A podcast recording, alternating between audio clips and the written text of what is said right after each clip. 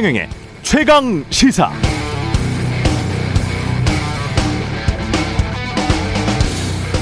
네, 종합부동산세, 종부세를 재산세에 통합하거나 1주택자는 면제하는 방안을 검토하겠다. 국민의힘 윤석열 후보가 이렇게 말하자 더불어민주당이 비판하고 있죠. 선심성 공약 낱말이고 부자 감세고 부자 본색이라는 겁니다. 그런데 불과 몇 개월 전으로 돌아가 보면 지난 4.7 보궐선거에서 서울 부산에서 패한 민주당이 제일 먼저 꺼낸 카드도 보유세 완화였습니다. 국회에서 의원총회를 열어서 공시가격 상위 2% 이상인 주택 소유자의 한정에 종부세를 부과하고 양도세 부과 기준도 9억 원에서 12억 원으로 상향 조정하자고 했었습니다. 그걸 당론으로 의원총회에서 확정했습니다. 민주당 말대로라면 민주당 스스로 그때 선심성 공약 남발하고 부자 감세했고 부자 본색을 드러냈던 게 됩니다. 민주당에 붙여진 내노남불이라는 딱지가 꼭 보수 언론의 정치적인 공격일 뿐이었는가? 그건 아닌 것 같습니다. 네, 안녕하십니까. 11월 16일 세상에 이익이 되는 방송 최경령의 최강시사 출발합니다. 저는 KBS 최경령 기자고요. 최경령의 최강시사 유튜브에 검색하시면 실시간 방송 보실 수 있습니다. 문자 참여는 짧은 문자 50원, 긴 문자 100원이 드는 샵9730 무료인 콩 어플 또는 유튜브에 의견 보내주시기 바랍니다. 오늘 1부에서는 더불어민주당 강훈식 의원 만나보고요. 2부에서는 가칭 새로운 물결의 대권주자인 아, 김동연 전 경제부총리와 이야기 나눠보겠습니다.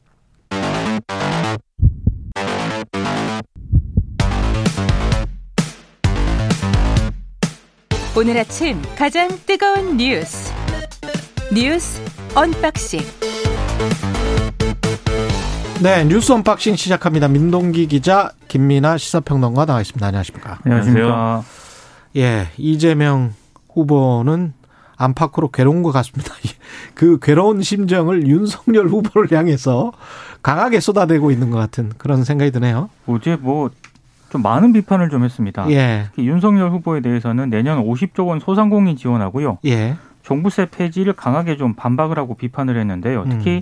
종부세 폐지 주장에 대해서는 그 부패 세력의 놀아나는 바보짓이다 이렇게 음. 얘기를 했고 대장동 개발 사업 특혜 의혹 수사와 관련해서 검찰이 윤석열 후보의 당시 주인 검사였잖아요. 예. 직무유기라든가 국민의힘 공직자들이 대장동 민간 개발을 강요한 배임 행위 이런 부분에 대해서도 엄정하게 수사해 주길 촉구한다라고 얘기를 했고 그리고 대장동과 관련한 특검 도입에 대해서는 어, 제대로 수사하지 않으면 당연히 특검을 해야 한다 이렇게 또 강조를 하기도 했습니다. 어제 가장 인상적이었던 부분은 이제 홍남기 부총리를 강하게 비판한 그런 대목이었는데 음. 따뜻한 방안에서 정책하지 마시고 찬바람 부는 어목한 서민의 삶을 체감해 보시라. 예. 상당히 좀 직기역탄을 좀 날린 셈이고요. 음. 그리고 어제 오후에 정부 서울청사 앞에서 지역화폐 골목 상권 살리기 운동본부 농성 현장을 방문을 했거든요. 예. 여기서 이런 얘기를 했습니다. 홍남기 부총리가 현장을 보시면 음. 만행에 가까운 예산 편성을 하지 않았을 것이다.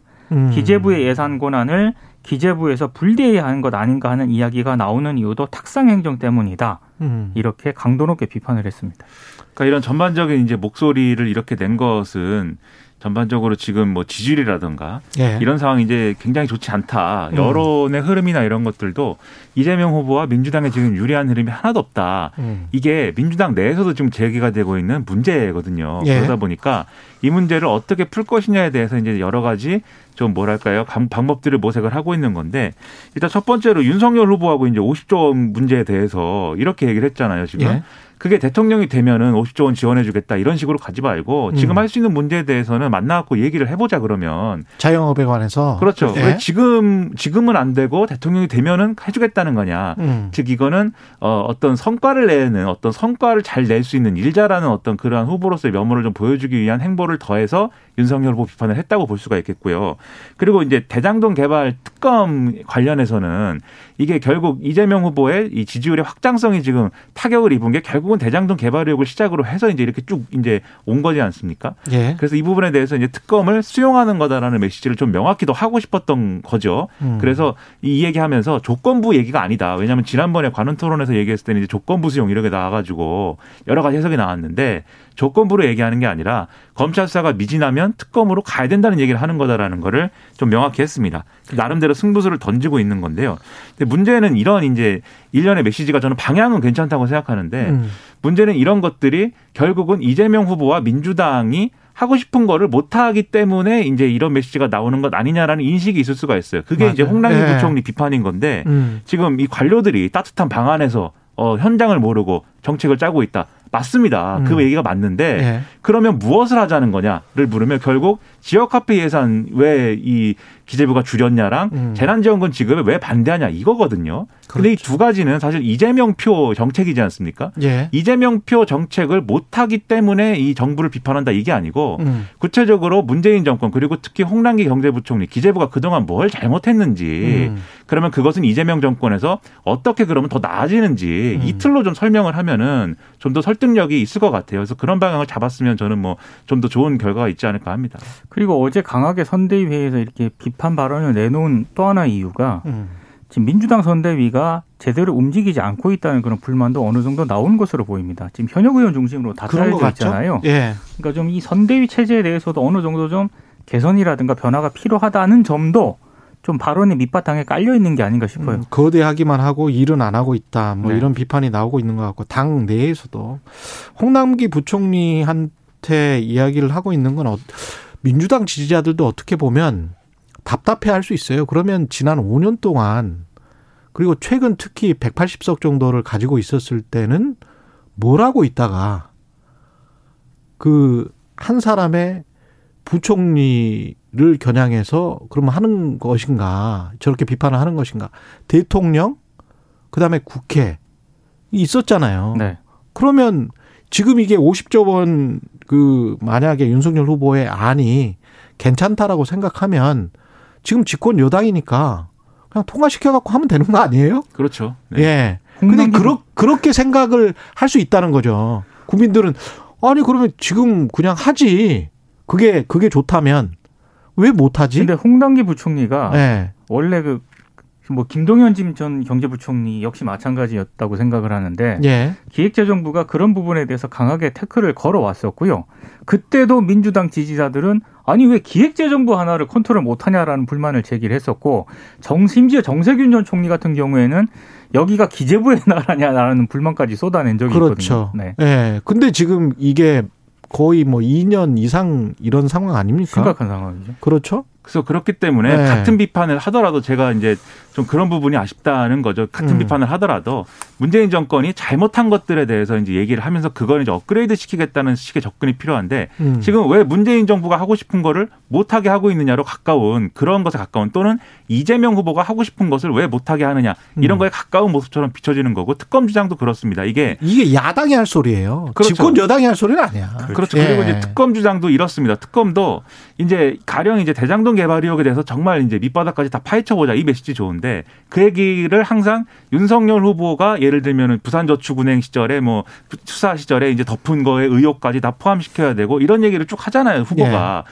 이게 민주당이라는 정치 세력이 어떤 공방의 과정에서 특검의 협상의 과정에서 충분히 얘기할 수 있는 것이지만 이재명 후보가 본인이 이렇게 얘기함으로써 특검을 전향적으로 수용하겠다는 메시지가 아니라 이걸로 윤석열 후보를 공격해 가지고 정치적인 이득을 추구하는구나 이렇게 비춰질 여지가 상당히 있기 때문에 이게 결국은 일련의 어떤 정치적인 어떤 그런 계산해 가지고 하는 행동이라는 맥락이 형성이 되거든요. 예. 그래서 그럴 게 아니고 좀 뭔가 유권자들에게 신실한 모습을 보일 수 있도록 이 정권은 이러저러한 부분에서 잘못했으나 이러저러한 부분들은 우리가 계승해야 돼서 그렇기 때문에 이재명 정권은 이런 걸 할 것이다. 이렇게 논리가 가야 되지 않나 하는 생각이라는 겁니다. 예, 맞습니다. 예, 민주당 초선 의원들도 선대위에 쇄신론을 제기를 했고요. 관련해서는 좀 말이 충분히 된 것 같으니까 김종인 출판 기념회 야당 인사들 움집했, 움집했고 그다음에 금태섭 전 의원 민주당 의원 그다음에 김동연 부총리 뭐 이런 사람들 다 왔더라고요. 출판 기념회 네. 초대장을 김종인 전 위원장이 안 돌렸다고 했거든요. 음. 근데 어마어마한 사람들이 일단 어제 출판 기념회를 찾았고요. 네. 특히 윤석열 후보하고 이준석 국민의힘 대표 같은 경우에는 이번 대선에서 김종인 전 위원장의 역할이 매우 중요하다 이런 점을 강조를 하기도 했습니다.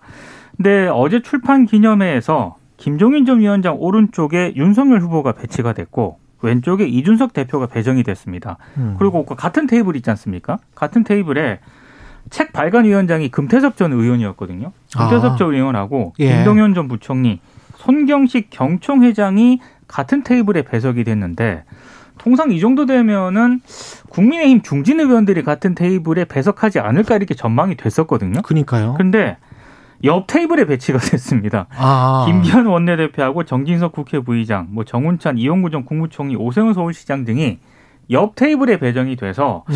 중진 의원들이 좀 김종인 전 위원장하고 약간 좀 불편하지 않습니까? 음. 그래서 옆 테이블에 배치한 것 아니냐 이런저런 말들이 좀 나왔습니다. 그러니까 이게 이제 이 자리에서 이준석 대표도 그렇고 윤석열 후보도 그렇고 거의 축사를 통해서 거의 직접적으로 이제 김종인 전 위원장의 선대위 참여를 요청을 했는데 기자들하고 이제 질의응답에서 김종인 위원장은 어 일단 뭐 그럴 계기가 있으면 도와주겠다. 이렇게 얘기를 하고 나머지 뭐 세세한 부분들에 대해서는 난 잘 모른다. 뭐 이렇게 답을 하고 말았거든요. 그러니까 사실 이 부분에 있어서는 명확하게 김종인 전 위원장이 진전을 보이는 발언은 안 한 건데 음. 그만큼 이제 물밑에서 여러 가지 어떤 이견이라든가 이런 것들이 정리되는 과정이 있겠죠. 지금 김종인 전 위원장 측은 아마 그런 얘기를 하는 것 같아요. 윤석열 후보 주변에 있는 예를 들면은 중진 의원들도 그렇고 그리고 윤석열 후보가 지금까지 내놓은 정책 의제라든가 이런 것들도 그렇고 이게 뭐 반드시 어떤 국가주의적인 극우주의가 아니라 할지라도 아주 시장주의의 어떤 가까운 그러한 모습이라 할지 라도 극우적이다 결국은 그것을 우측에 우클릭이 상당히 강한 것이다. 지금은 음. 중도 공략을 해야 되는데 그럴 준비가 돼 있지 않기 때문에 선대위를 일신하고 정말 이 인적 쇄신을 강하게 하지 않으면은 그러면 내가 참여할 수 있는 그런 여지가 없다라고 지금 얘기하는 접근인 거고 거기에 대해서 이제 좀 갈등이 있는 상황이거든요. 그러다 보니까 네. 명확하게 얘기가 안 나오고 있고 근데 출판 기념회는 저는 그게 궁금합니다. 이 책이 예. 만화로 읽는 오늘의 인물 이야기 비상대책위원장 김종인이거든요. 아 만화로 읽는 그렇습니다. 이게 예. 그림이 상당히 들어가 있고 굉장히 김종인 위원장이 훌륭한 위인처럼 그려져 있는 이 책인데 아. 이 책은 누가 내는 것이며 예. 이 책을 이렇게 내 가지고 뭐 어떻게 하는 것인지는 상당히 궁금합니다. 이게 지난번에 만화는 다른 네. 사람이 그렸을 겁니다. 그렇죠. 만화는 다른 사람이 그렸겠죠. 그렇죠. 근데 네. 이 비슷한 기획이 지난번에도 이해찬 대표를 대상으로 해서 있었거든요. 아, 책 제목이 만화로 읽는 오늘의 인물 이야기 비상대책위원장 김종인. 네. 어, 이거 인정 같은 그런 거네요. 그렇죠. 근데 이게 인터넷으로만 판매가 되고 또 실물 책으로는 판매를 안 한대요. 예. 이게 배경이 저는 상당히 궁금합니다. 이게 그러니까 어떤 책인 거냐. 음. 알려면은 금태섭 전 의원을 인터뷰하면 됩니다. 예. 책 발간 위원장입니다. 어떤 컨셉으로 이렇게 책을 내게 됐는가? 왜 이렇게 냈는가? 이런 부분들에 아, 대해 약간 좀 컨셉은 과하다, 그죠? 이거를 배경을 알아볼 필요가 있습니다. 제 생각에는 어, 이게 예. 무슨 책인가? 예, 거의 위인전 같은 그런 이야기네요. 근데 지금 당내의 기류가 이준석 어제 당 대표도 지금 침묵 모드라고 하잖아요.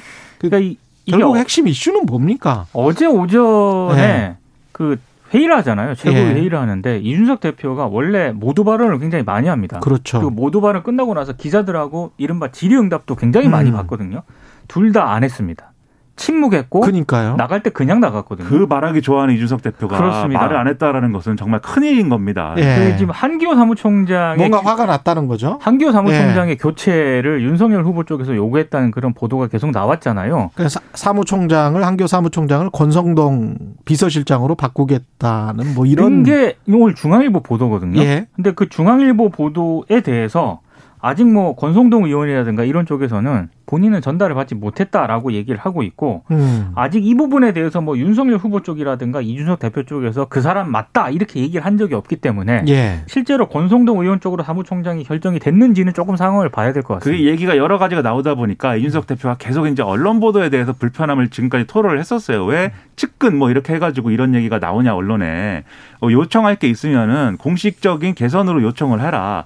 그래서 그런 불편함이 이제 어제 오전에는 반영이 됐던 건데 그러다 보니까 오후에 이후에 윤석열 후보하고 이준석 대표가 따로 만났습니다. 비공개 회동을 했는데 어제 나온 이제 일부 언론의 보도에 의하면 이 자리에서 권성동 의원으로 사무총장을 하자라고 합의를 했다라고 보도가 나왔는데 음. 지금 이제 민 기자님 말씀하신 대로 그 이후에 여러 가지 보도를 종합을 해보면은 이게 또 확정까지는 아닌데 그런 방향으로 논의되고 있다 정도의 얘기로 다시 좀 여러 가지로 변화하고 있는 과정이 있거든요. 예. 확실히 그런 건지 여부는 이제 뭐 잘 알 수가 없는데 그 사무총장 자리가 왜 중요하냐면 결국 돈 문제예요. 음. 여러 가지 당의 재정이나 이런 것들을 집행하는 그리고 그것을 이제 유리하게 만들 수 있는 그런 이제 권한을 갖고 있기 때문에 아, 그렇군요. 그렇죠. 그래서 대선 후보가 탄생을 하면 보통은 사무총장을 자기가 이제 임명하고 싶어하는 그런 이제 관례가 있었는데 그렇게 되면 사실은 당 대표와 사무총장이 사실은 당의 공식 직함인데 음. 당 대표가 무력화될 수 있는 측면이 있지 않습니까? 음. 그런 측면을 우려하는 것이고 아. 사무총장은 대선용뿐만이 아니라 지방선거 공천까지도 사실은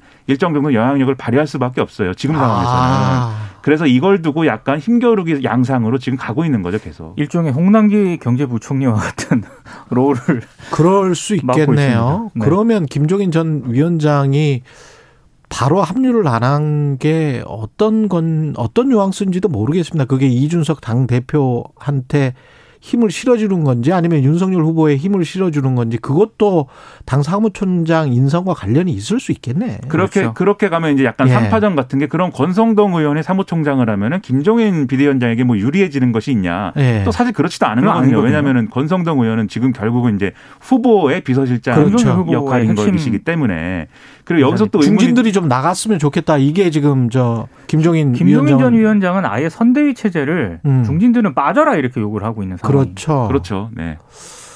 미묘하군요. 삼국지 같습니다.